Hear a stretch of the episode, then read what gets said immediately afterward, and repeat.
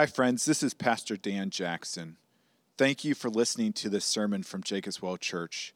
My hope and prayer is that this message will be a blessing to you and lead you into worshiping and enjoying our great and gracious God. With that said, let me encourage you to use this message as a supplement to and not a replacement of a local church. Christ did not establish his church simply for us to consume messages but so that we could be intimately invested in each other's lives as an authentic covenant community. Again, thank you for listening.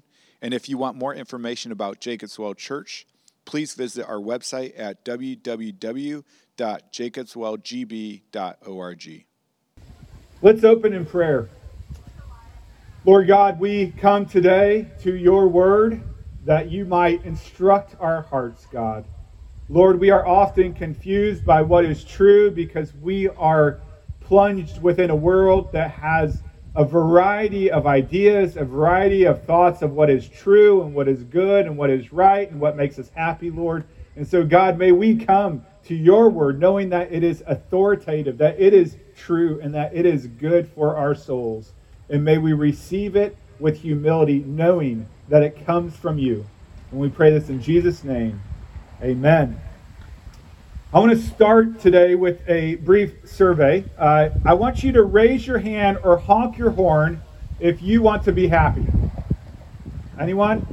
Okay, so like half of you want to be happy, all right? I'm not sure what's going on with the other half of you, but half of you want to be happy. I was expecting the statistic to be a little bit higher. I hope it doesn't ruin the sermon, but um, raise your hand. Second question if you think God wants you to be happy, raise your hand. Okay? Don't raise your hand for this, but uh, I'm curious would you consider yourself a happy person? Maybe even a better question would those closest to you who know you best consider you a happy person? Uh, this past uh, week, I asked my youngest son, uh, Do you think I'm a happy person? And he said, Sometimes, but sometimes you get angry, which is true. I asked him about his mom. He said the same thing. I asked him about himself. He said the same thing. He said, Sometimes I'm happy, but sometimes I get angry as well. Final question for you just to think about. This is a little deeper question, but I'm curious if you could think back over the past week or over this summer, how have you pursued happiness in your life? How have you pursued happiness? From the foundation of our country, happiness has been one of our top values.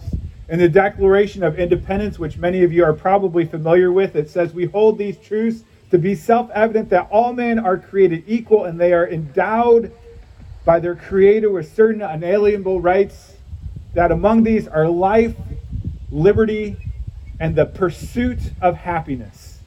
You know, it's so interesting that doesn't say life, liberty, and happiness, but life, liberty, and the pursuit of happiness. And I think by the addition of this word pursuit, our forefathers are recognizing something about happiness. That, that happiness is something that takes effort to achieve, that we have to pursue it.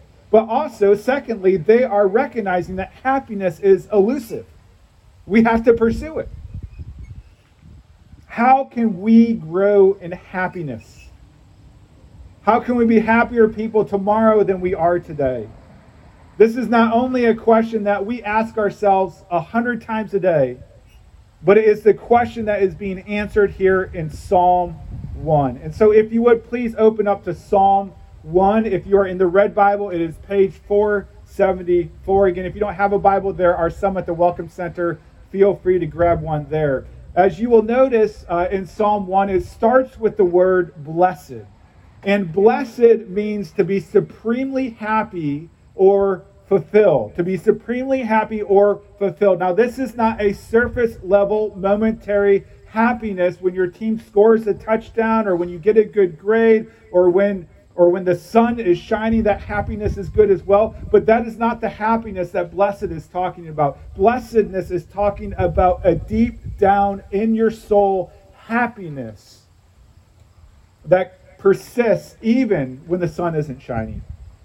And so here in Psalm 1, the Lord tells us how to grow in happiness, how to be happy people. Psalm 1, verse 1 through 6. Blessed or happy is the man who walks not in the counsel of the wicked, nor stands in the way of sinners, nor sits in the seat of scoffers, but his delight is in the law of the Lord, and on his law he meditates day and night. He is like a tree planted by streams of water that yields its fruit in its season, and its leaf does not wither. In all that he does, he prospers. The wicked are not so, but are like chaff that the wind drives away. Therefore, the wicked will not stand in the judgment, nor sinners in the congregation of the righteous. For the Lord knows the way of the righteous, but the way of the wicked will perish. During uh, this COVID time, there is something called the COVID Response Tracking Study, and it reports that American adults who said they were very happy back in 2018 was about 31%. But during COVID, the same adults that would consider themselves very happy dropped down to 14%. Now, I know our reflex reaction might be to blame uh, the disease of COVID, it might be to blame politicians and their policies over COVID. But if the Bible is true, if Psalm 1 is true, the happiness that God wants for us is not contingent on our health and it is not contingent on politicians. Praise God. Rather, our happiness is based, again, on a million decisions that we make every single day. Would you believe me if I told you that God is more interested in your happiness than you are? Again, not a surface level, momentary, situationally dependent happiness, which those are also a gift from God, but a deep down, long standing, rooted happiness that can take us through the trials of life. And so, if you want to be happy, which I believe you do, God wants us to be happy, here is the way to happiness.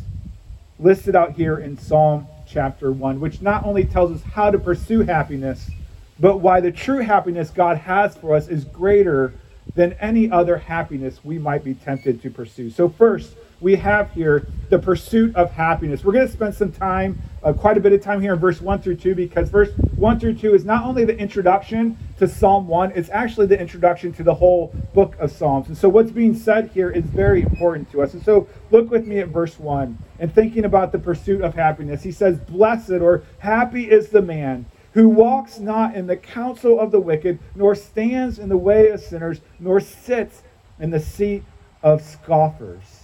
You know, this psalm starts by describing a happy man, a blessed man, in a very shocking way. It starts by telling us of a man not by the happiness that he pursues, but by the desires that he denies.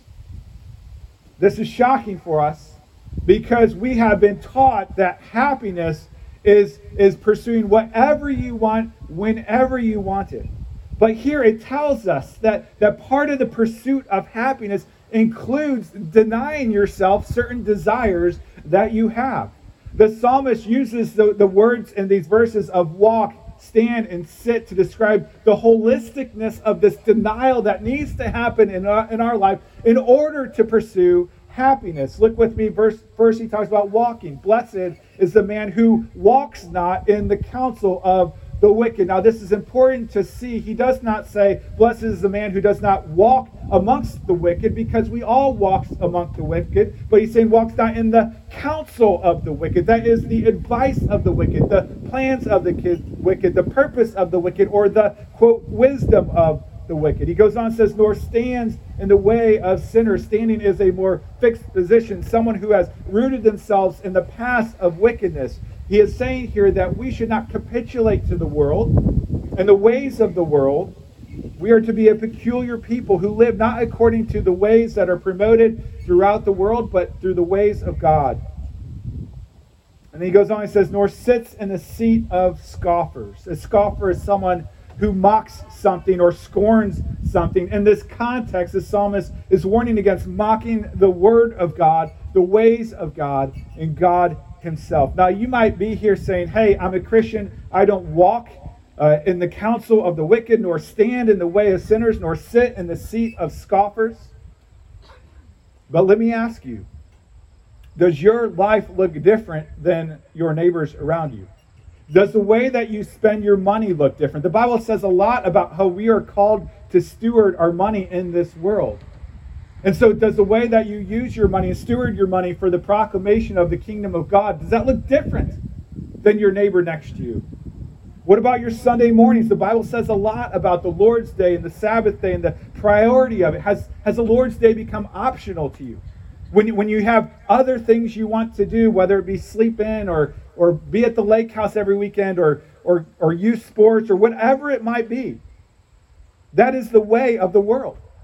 What about the way you pursue happiness when no one else is watching? What about how you choose a spouse pursue purity, talk about politics and politicians, the language you use, the shows you watch, the forgiveness you give or don't give. How similar is that to the ways of the world and how peculiar is it compared to the world?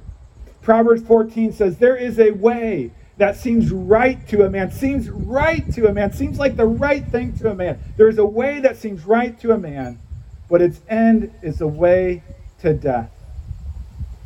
Listen, the more your ways are like the ways of men and less like the ways of God, you will not be happier, you will be sadder. Your life and your family life will be filled with more frustration, more anger, more anxiety, and less peace and intimacy with God. And so, one way that we pursue happiness is by denying worldly ways and worldly passions. The other aspect of pursuing happiness is the other side of the same coin, and that is by pursuing God's ways.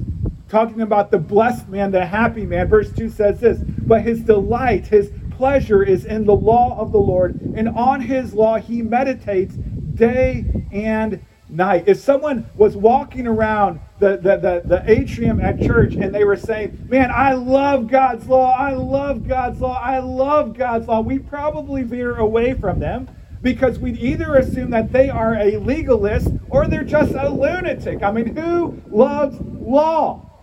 And yet, David, in his own Psalm 19, says this the law of the Lord is perfect. We get that, but then he says this reviving the soul. The testimony of the Lord is sure, making wise the simple. The precepts of the Lord are right, rejoicing the heart. The commandments of the Lord is pure, enlightening the eyes. You know, we love our children. We love sunny days. We love the Packers. Do you love the law of God? Do you love the word of God? Does it revive your soul?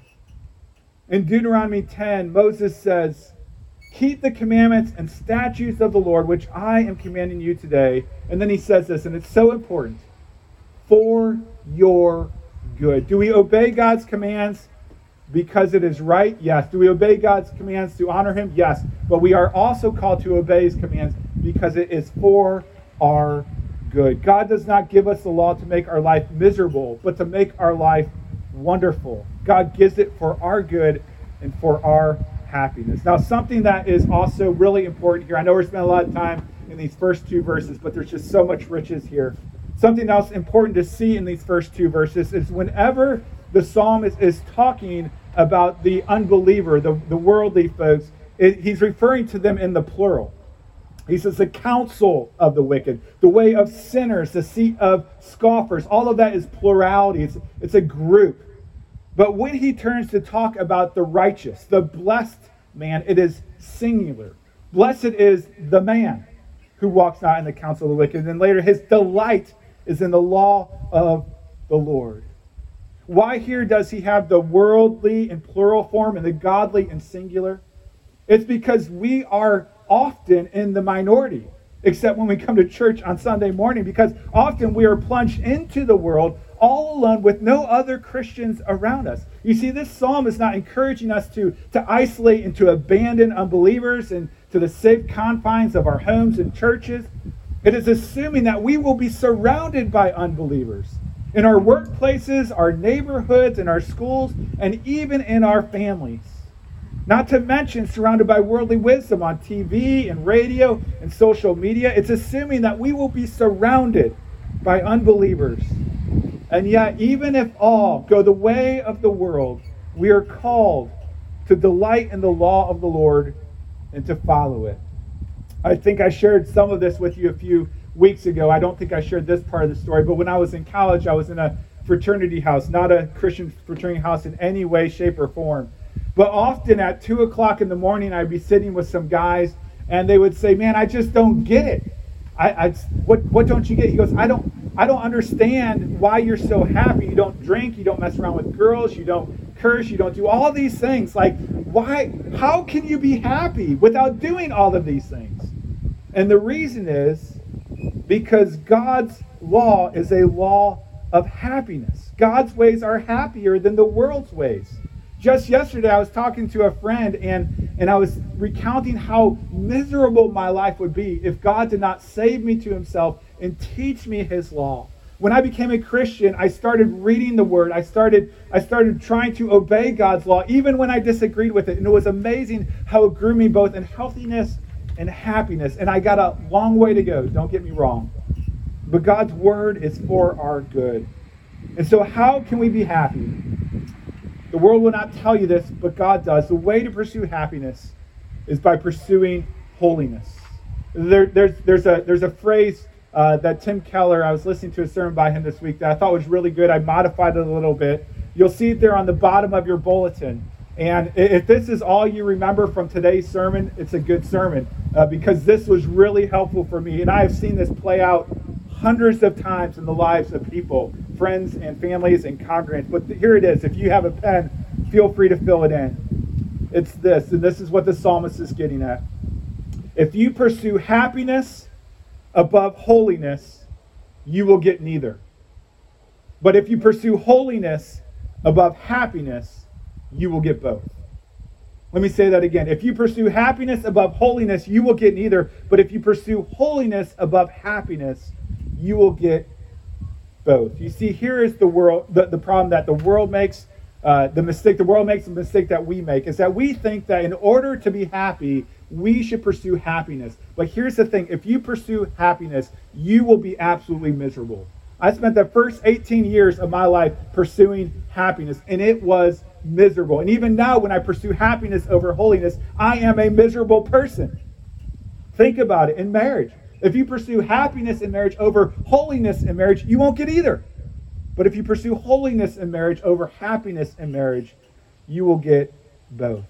And so the pursuit of true happiness is the pursuit of holiness by denying world's ways and pursuing God's ways. Secondly, the permanence of true happiness. This is why true happiness, God's happiness, is so much greater than the flighty happiness that the world has to offer us. Verse 3, talking about the blessed man, the man who rejects the ways of the world and who takes pleasure in God's law. He says this He is like a tree planted by streams of water that yields its fruit in its season, and its leaf does not wither. In all that he does, he prospers. So you can probably picture a tree along a creek bed, right? A stream, and the stream is flowing, and you know that that tree is, is, is growing and it's green and it's bearing fruit. And it does not matter if the hardship of drought comes because its roots go deep and it sucks in the water and the nutrients from the, wa- from the water, and so that it can continually bear fruit and bear life regardless of a drought or any other thing. And so all the other trees around that tree can die. But as long as it has that stream of water, it can continue to flourish. The psalmist is saying, just as a tree rooted near streams has a constant source of nutrients, so is the one who is rooted in the Word of God. The Bible is a constant spring of life giving, joy giving, happiness giving truth and wisdom and love. And if you put your roots down into this book and you draw nutrients from it day after day after day, you will prosper, you will bear fruit, you will grow in your happiness in the Lord. Even when a drought or hardship comes. The Bible is precious and full of riches for our soul. There's a story of a family who sent their son off to college. It's that time of the year now. And before sending their son off to college, they gave him a Bible. And they encouraged him to read the Bible, assuring him it would be of great help to him in his college year. Well, later that semester, the college student wrote a letter to his parents. This must have been before email, I don't know. But he, he wrote to them asking them for money. He said he's out of money and he needed money. And they said, they, they responded back to him. They said, Read your Bible. Are you reading your Bible? Go to this chapter, this verse, read your Bible. This will be an encouragement for you. And he would write back and said, Yeah, I read my Bible, but but that doesn't help me. I still need money. Can you please send me some money? And they would respond back and say, Okay, read your Bible, uh, go to this chapter, this verse. It will be an encouragement for you. And, and finally, the semester ended, and he came home, and, and his parents said to him, We know you weren't reading your Bible. And he goes, how do I know, how do you know if I was reading my Bible or not? They said, Well, inside your Bible, in those chapters and verses, we had stuck $10 bills and $20 bills, and all you had to do was read the Bible, and you would have had these things supplied for you. You see, the Bible is full of riches, not monetarily, but in something way better. The Bible is full of the riches of the wisdom of God for our mind. It is full of the riches of the love of God for our hearts, and it's full of the riches of the hope of God for our souls. And so let me ask you how are you doing at rooting yourself in the Word of God, drawing its nutrients day after day after day? Often, a barometer of that is your own happiness regardless of situation. You might be here saying, I am too busy to read the Bible. And that may be true here and there occasionally, but the reality is, we're not too busy to read the Bible. We just don't make time to read the Bible. The Bible is often not a priority for us.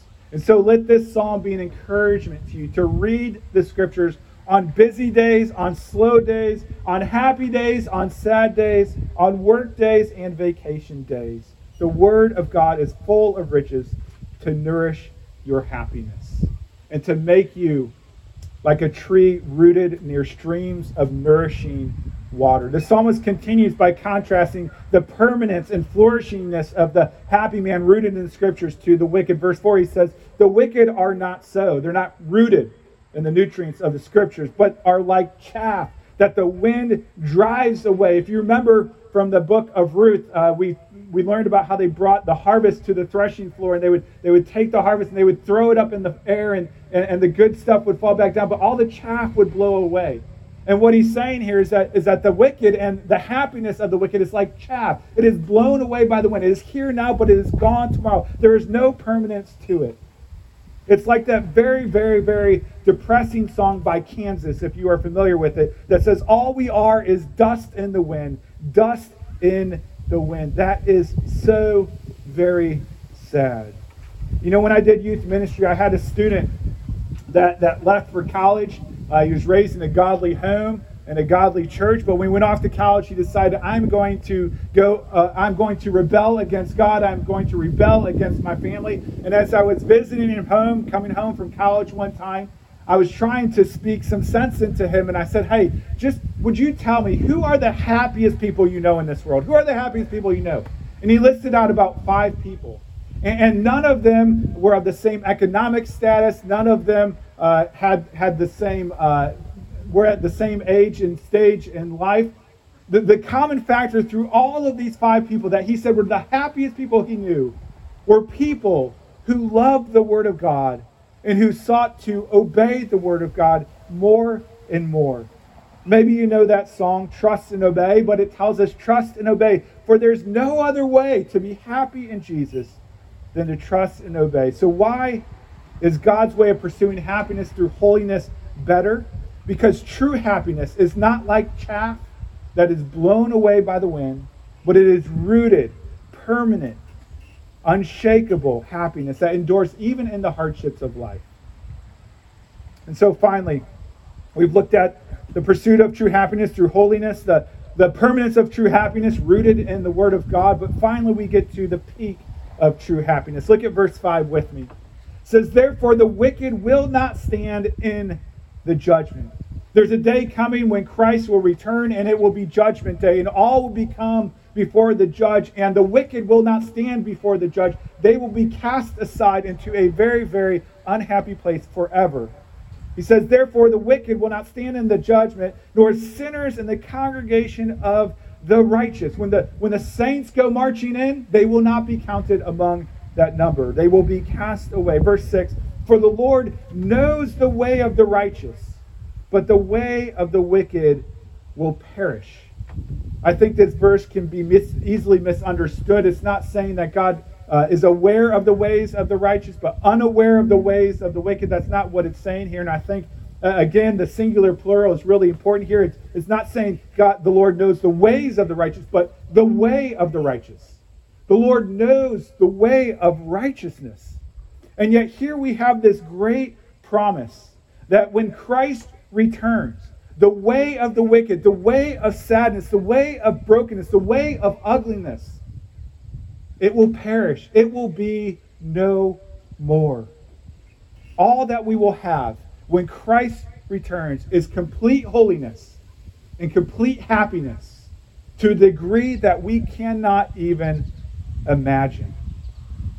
I've shared this story before, but it's so helpful in helping me think about just the glory of heaven. When my children were younger, we had a kiddie pool, you know, one of those that's about six feet wide about 12 inches high, those blue ones.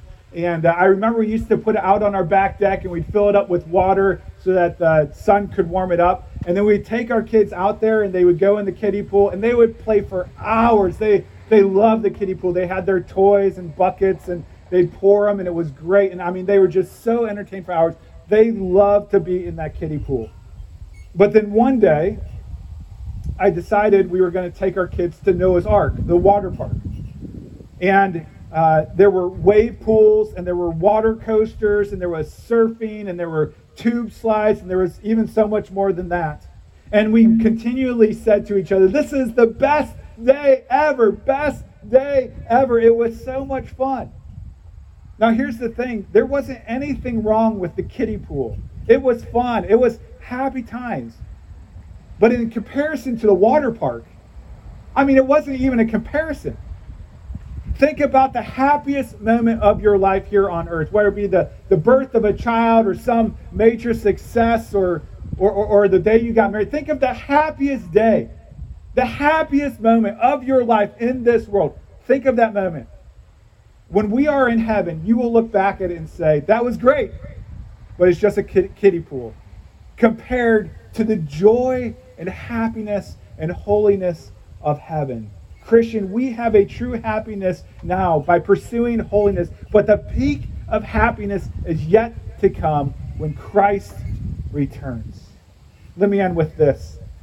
Many years ago, there was a man named Joseph Flacks, uh, and he visited Palestine, and he had an opportunity to speak to Jews and Arabs. And he actually took Psalm 1 and he read Psalm 1, and then he asked this question. He said, Who is the blessed man of whom the psalmist speaks? This man who never walked in the counsel of the wicked, or stood in the way of sinners, or sat in the seat of mockers? Who was this absolutely sinless person? Nobody there spoke, and he said, Well, was it our great father Abraham? And they said, Well, no, it couldn't have been him because Abraham basically lied and gave his wife over to other men on multiple occasions He says, well, what about Moses? Like, well, could it be Moses because Moses murdered a person and then he was overcome with his temper at the waters of Meribah? He said, well, what about David? And, and no one even had to say anything. All they had to think was the name Bathsheba. And they're like, no, it could not have been David. Finally, one elderly Jew arose and said, My brothers, I have a little book here. It's called the New Testament, and I've been reading it. And if I could believe this book, if I could be sure that it was true, I would say the man of the first psalm was Jesus of Nazareth. You see, Jesus is the man, the only perfect man who ever lived, who, though he walked among the wicked, never walked in the counsel of the wicked, who, although stood with sinners, never stood in the way of sinners, who, who sat next to scoffers, never sat in the seat of scoffers. Jesus was the perfect, sinless, and supremely happy person to ever walk the face of the earth. And yet Jesus was also a man of sorrows because he knew the happiness God had intended for humanity and how far they had fallen, but also because at the cross Jesus took on our wickedness and our sinfulness and our scoffing. He took on our disobedience to God's word and he died for our sin upon the cross to give us new life, a life of righteousness so that we might continually grow in holiness and happiness and be fully happy on that day when Christ returns again. And so, friends, do you want to be truly happy? Trust in the blessed man Jesus Christ for your salvation, and then be rooted in the Word of God and pursue holiness over happiness, and you will get both. Let's pray. Lord God, I, I come com- confessing for myself and probably for many here, Lord, that we we are so often tricked into thinking that happiness comes by the ways of the world, Lord. And yet, yet we know even from our own history, as we have pursued happiness, it has often led to misery. So, God, pray that you would reinvigorate us to be rooted in your word and pursue holiness above happiness, that we might gain both in you. And we pray this in Jesus' name. Amen.